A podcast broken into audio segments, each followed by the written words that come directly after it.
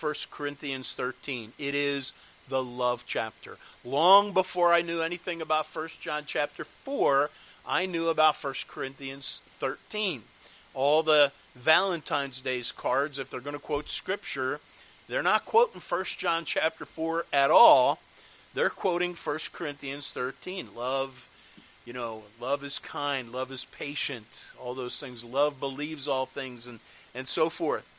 But it's important that you and I realize that 1 Corinthians 13 is really not the love chapter um, because, first of all, it doesn't mention love as much as 1 John chapter 4 does. Secondly, it is a, a horizontal love. We mentioned this in February. Uh, it is not the greatest example of love.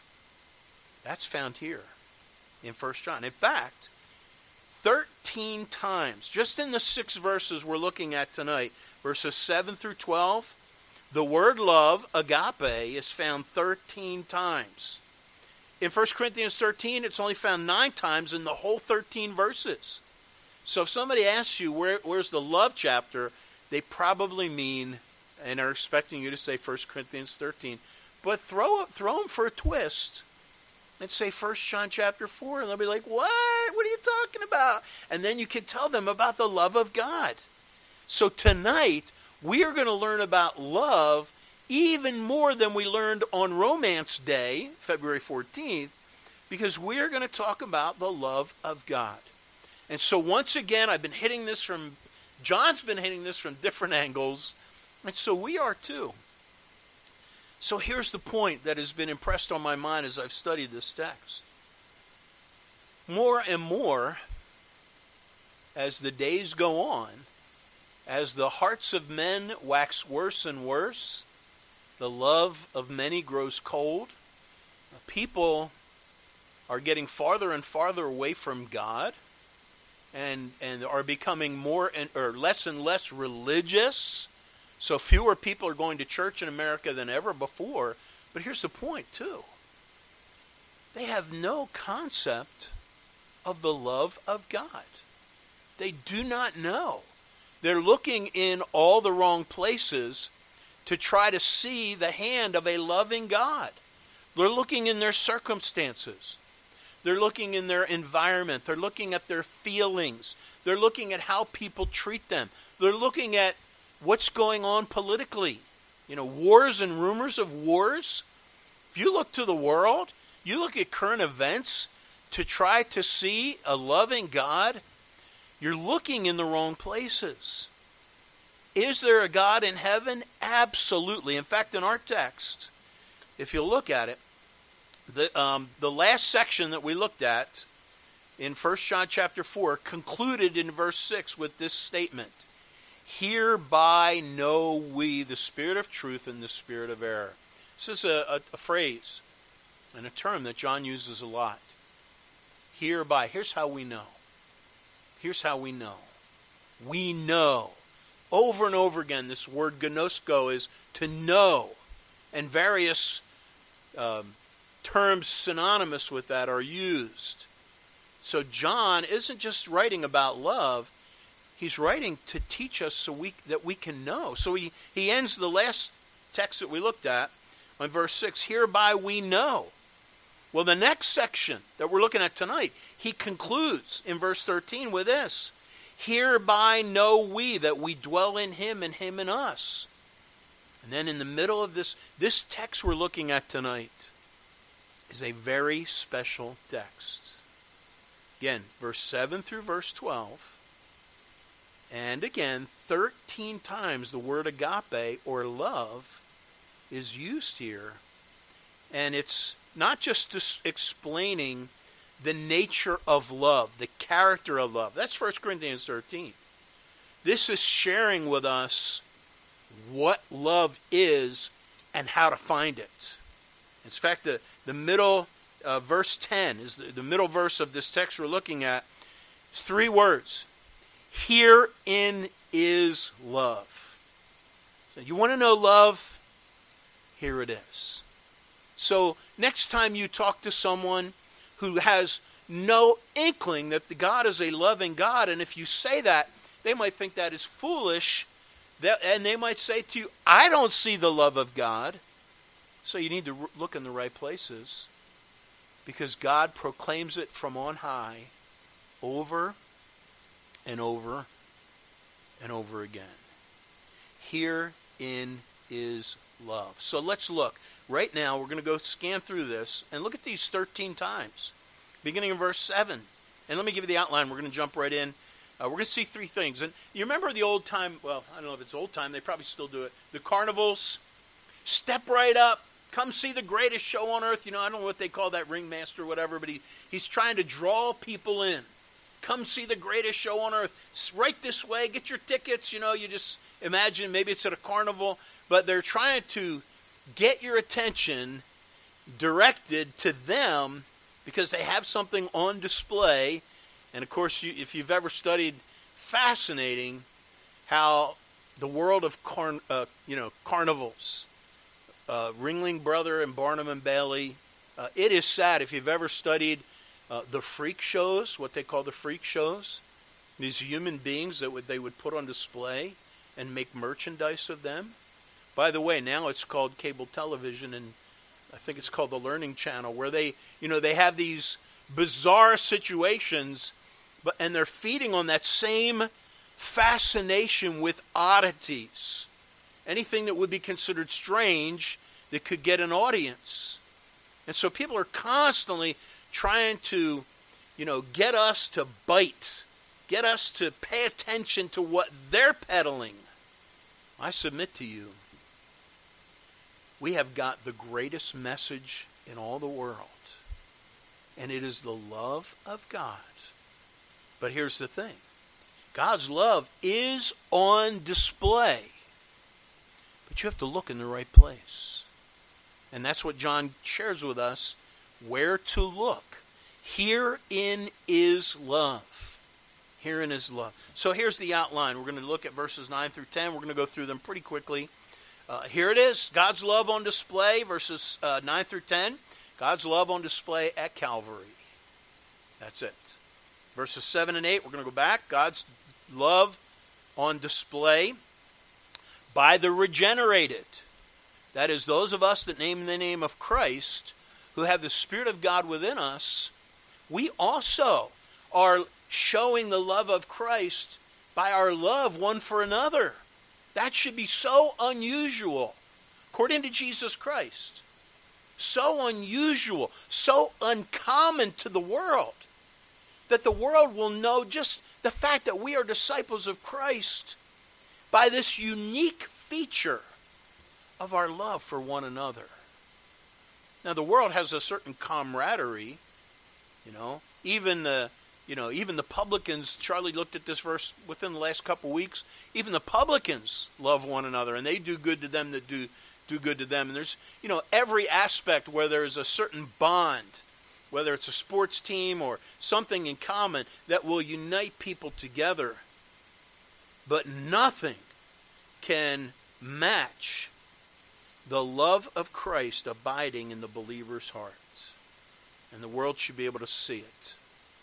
Jesus tells the world and tells us, My love is on display in you Christians, you disciples. And then, thirdly, God's love on display, not just by Christians, but then in verses 11 through 12, should we have time tonight, God's love on display to the regenerated. In other words, He's not just showing His love to the whole world by saying, hey, here's where my love is, Calvary. And here's where my love is acted out in God's people. But he's also saying, and here's how you, my regenerated, can know that you have my love. So it's a little self examination here. So let's jump right in and look at God's love on display at Calvary. Look at verse 9. 1 John chapter 4 and verse 9. In this was manifested. In this was manifested the love of God toward us because that God sent his only begotten Son into the world that we might live through him. Herein is love. This is twice. Starts out verse 9, starts out verse 10. He's basically saying, hey, you want to see the love of God? You want to you want to know where to look? You want to know where, where you can see it, where it's manifested, here it is. In this was manifested the love of God toward us. Here's how you're going to. You look anywhere else, and you might get the wrong conclusion. For example, you might look at, you know, the the immediacy of justice taking place. You know, and you might look around and see a lot of injustices take place, and presume or assume that well, there's no loving God because He's allowing this to take place. And in reality, God tells us, no, no, no, you're reading it wrong. 2 Peter 3 9. The Lord is not slack concerning his promise. Now he is saying, you know, I'm going to set things straight, and that you're going to see my love in that. This is a lot of injustices going on. But he says, but the Lord is long suffering.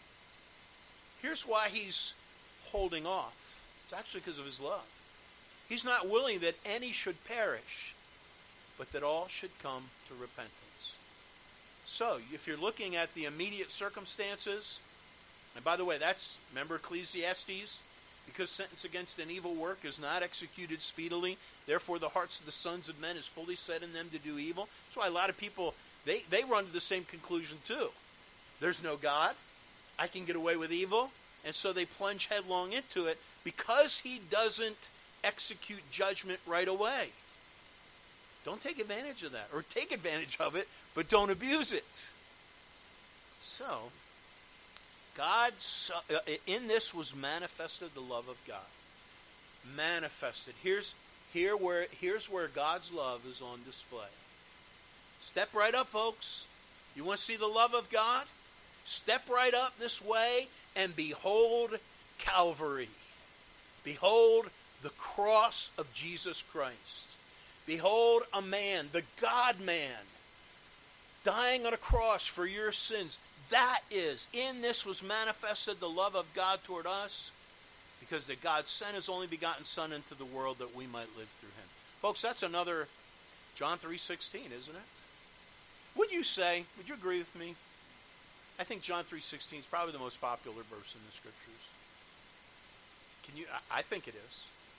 I mean, hey, Tim Tebow wore it on his eyelids, didn't he? You know, the, the best football players did that, and everybody, you know, they put placards around. I think it's probably the most popular verse, and it's a beauty, isn't it? It says the same thing. Here it is.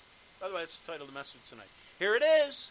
The love of God on display. For God so loved the world. Just think of John 3.16. The word so is the Greek word huto or hutas, and it literally means in this way.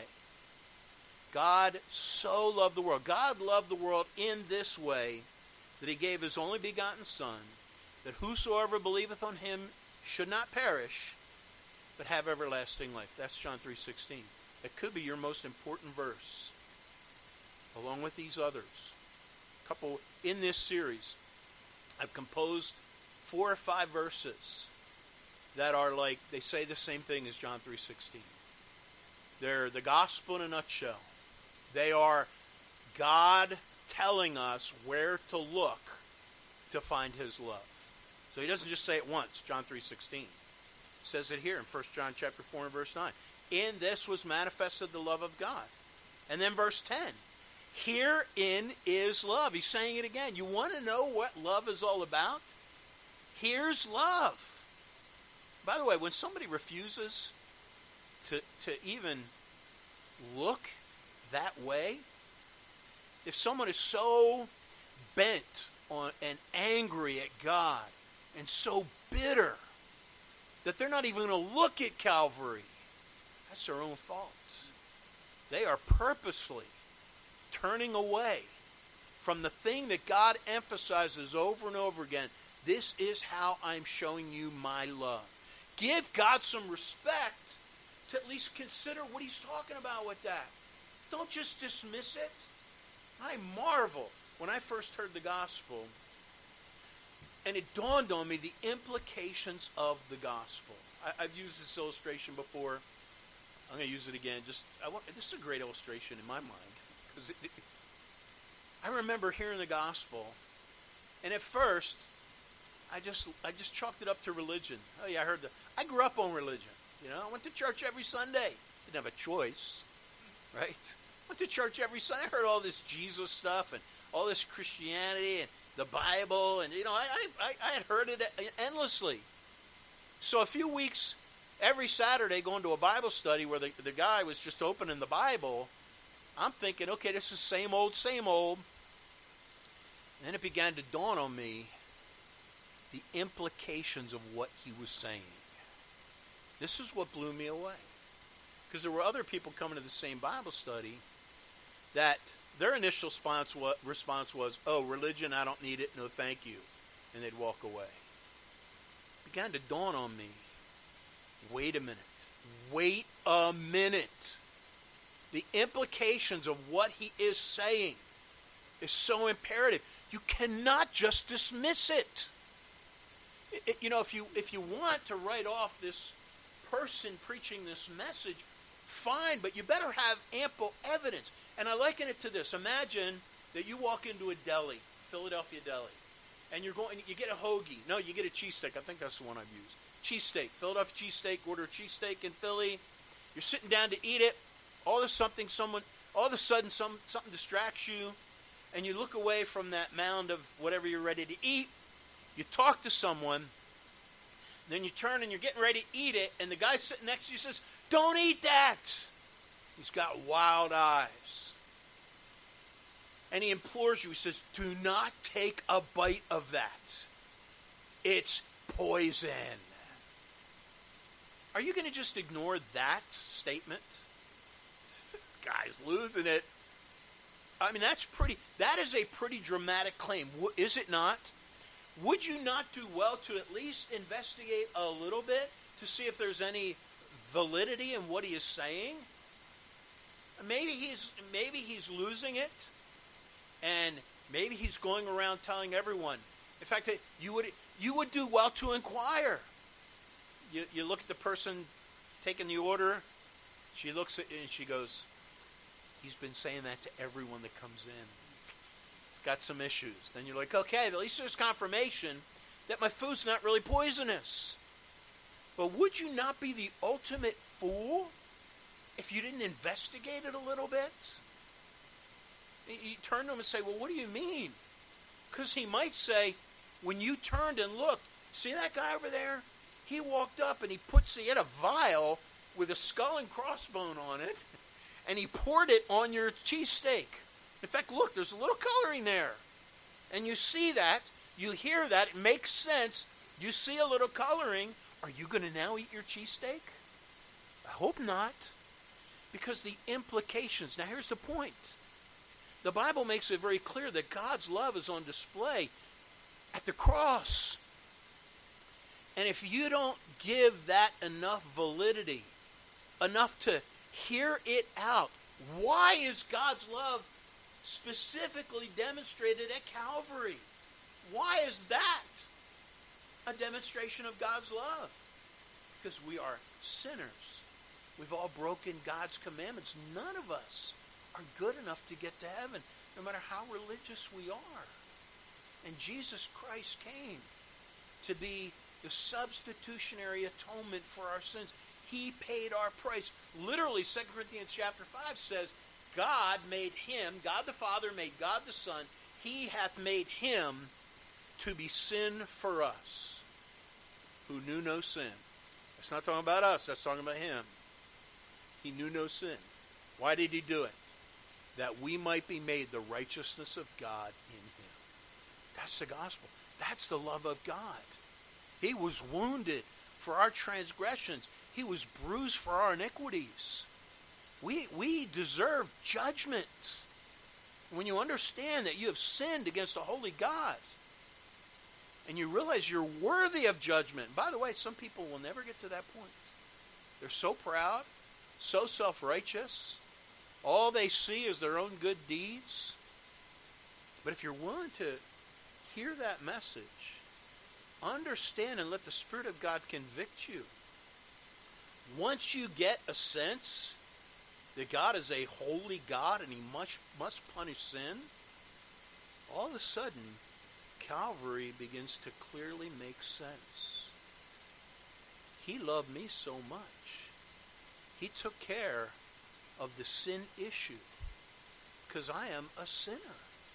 So John 3:16, 1 John 4 verses 9 and 10. Herein is love.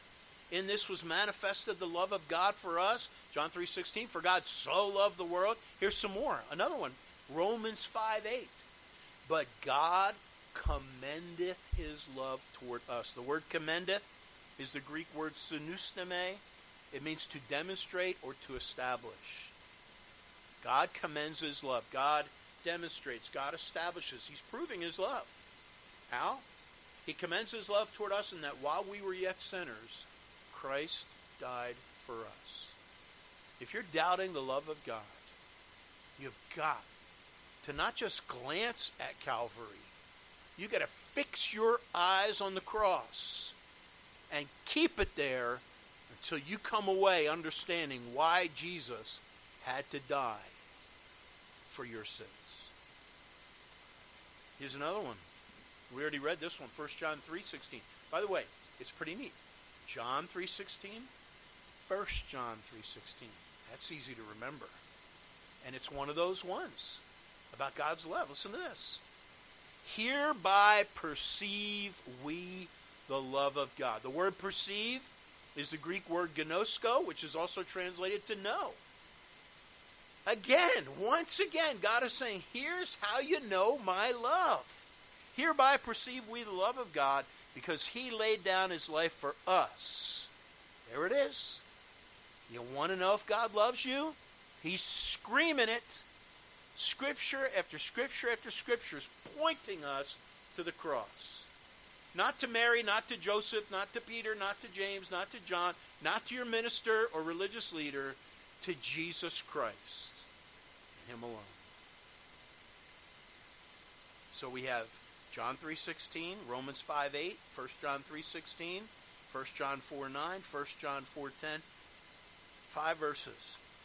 I mean those five verses are just screaming to get our attention. Now here's the here's the problem though. If somebody came up to you that was a drug addict and they and you knew they were a drug addict and they said to you, "I need your help. I really need your help. I need fifty dollars. Will you please help me?" Now, what are they looking for? Or they might just come out and let's say they're really honest. I need a fix. And it's $50. Would you help me? Now, you're being asked something. That person, think of, now they're perceiving.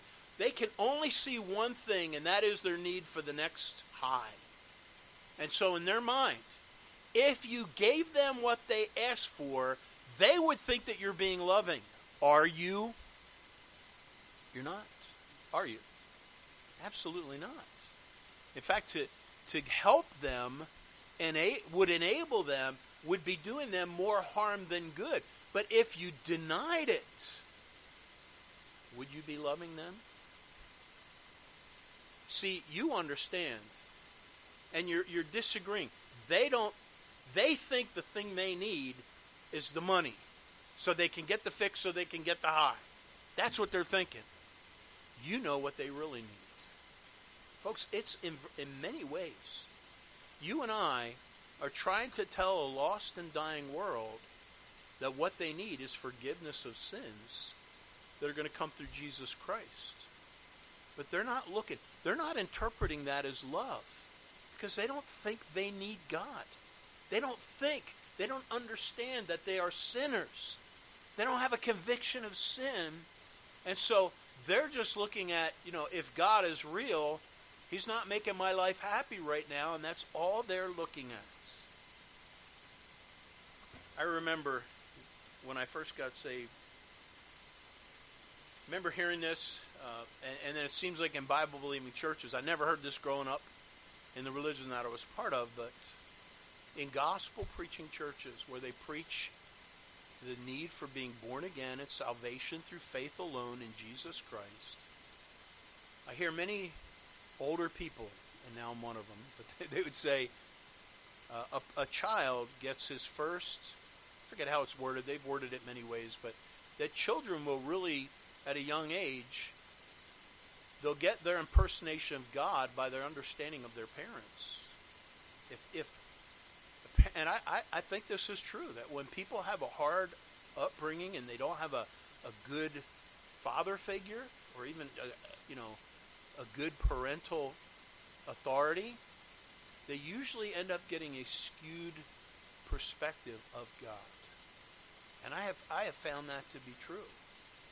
With that in mind, that it puts some pressure on us as dads and as moms that just loving our kids it's the first example. And, and, look at it god uses that as examples of his love does he not? Over and over again he uses a father's love or a mother's love to demonstrate his love. You know what child that wants a fish is the parent going to give him you know that whole exchange. And there's so many others where god likens he uses this father role. How important it is for people to understand they have a loving heavenly Father. But they have to understand what real love is. If they don't think they need to be saved, if they have no concept of sin, God has to open their eyes to that. I've shared with you that I've shared, shared the gospel. Several people I remember sharing the gospel with, and their response was, and, and I, I think that as the Lord's drawn people, they get a tender heart. Sometimes their response to the gospel is, you know what, I know, I really need to start going to church. Now, I've, I've gotten that response multiple times when I never said anything about going to church. It's not the gospel, you know. I mean, I don't, I don't know anywhere in the Bible where it says you, you come to church and you're going to become a Christian. You know, the, the, the old joke that is now way beaten to death is you don't become a Christian by sitting in a church any more than you become a car by sitting in a garage. You should be laughing. That's so repeated so many times. But it's true, is it not? There's no place in the Bible that says you got to get to church. But I, I, again, I'm not being too hard on those people because I think sometimes the Lord's just convicting them. They know they're not church going. They know that they have no fear of God, and, and that's that's their first step. But folks, getting saved is not going to church. Getting saved is entering a relationship with Jesus Christ. That's what it's all about. So, you and I, as we look through this text, and we'll be picking up with this again next week, no doubt. I'm reminded of it as a parent, and uh, uh, I shared Wednesday, this Wednesday night, this past Wednesday on Zoom. My message was um, our children because um, just know just all of us are grieving and all of us are, are we're walking with Bill and Jen through this. You know, we're I'm putting myself in their place, and uh, it's it's tearing me apart. And I know some of you, it's it's tearing you apart. I mean, I'm praying, and it's like it happened to my own son. And I know it did not. But what a blessing it's been to me as I think of the Alice family going through this. And I have seen, and, and this is a blessing to me, that uh, I have heard so touching to me that Ethan, or excuse me, that Tyler and Billy, every day, they've been taken off work, and they just go and they're sitting with Jen by Ethan's side. I mean, that just. And this is, Jen said, this the kids I think they were already very close, but they're just they're they're getting closer through this. That thrills my heart. That thrills my heart. And and I know that Bill and Jen have been an example. And I, you know, praise the Lord. I, I close with this, and I've shared this. Probably every one of you here have heard this story. But in the 80s, way, way back, at Bible Baptist Church, I was a young teen coming to church, and I heard about this thing called men's prayer meeting. This is ridiculous. The men of the church would wake up, and I think they came to church at like 6:30 in the morning. Isn't that right, Jim? 6:30. He was there, and Bill Alice's dad was there. And I and I remember. In fact, most there weren't many young guys like me there. Ray Paget was there. We'd come together. uh, they were mostly older men that were just praying for the people of the church. And either Mr. Kerr or Billy, excuse me, Mr. Alice would would say, "Pray for Jimmy and Billy." Jimmy being Jim's son, Billy being Billy's son. Billy was was, I guess they were both kind of wayward at the time, weren't they? Yeah, and then who would know? Because I remember hearing that every week. If they didn't even have to say it. If they ever missed a Sunday, I don't think you guys missed a Sunday. One of you would say it through all the prayer requests. And so I remember praying for month after month after month for whoever this Billy Alice was. Little did I know that he'd be part of our church for decades.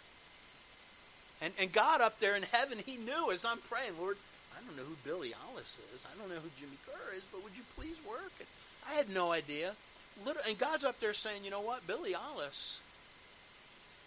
Now, Bill, there's another Billy Alice that's come along that's a young guy, but he's going to be part of your church for decades. My church. I would, wasn't even thinking I'd be a pastor, but isn't God amazing? Because He knows all those things.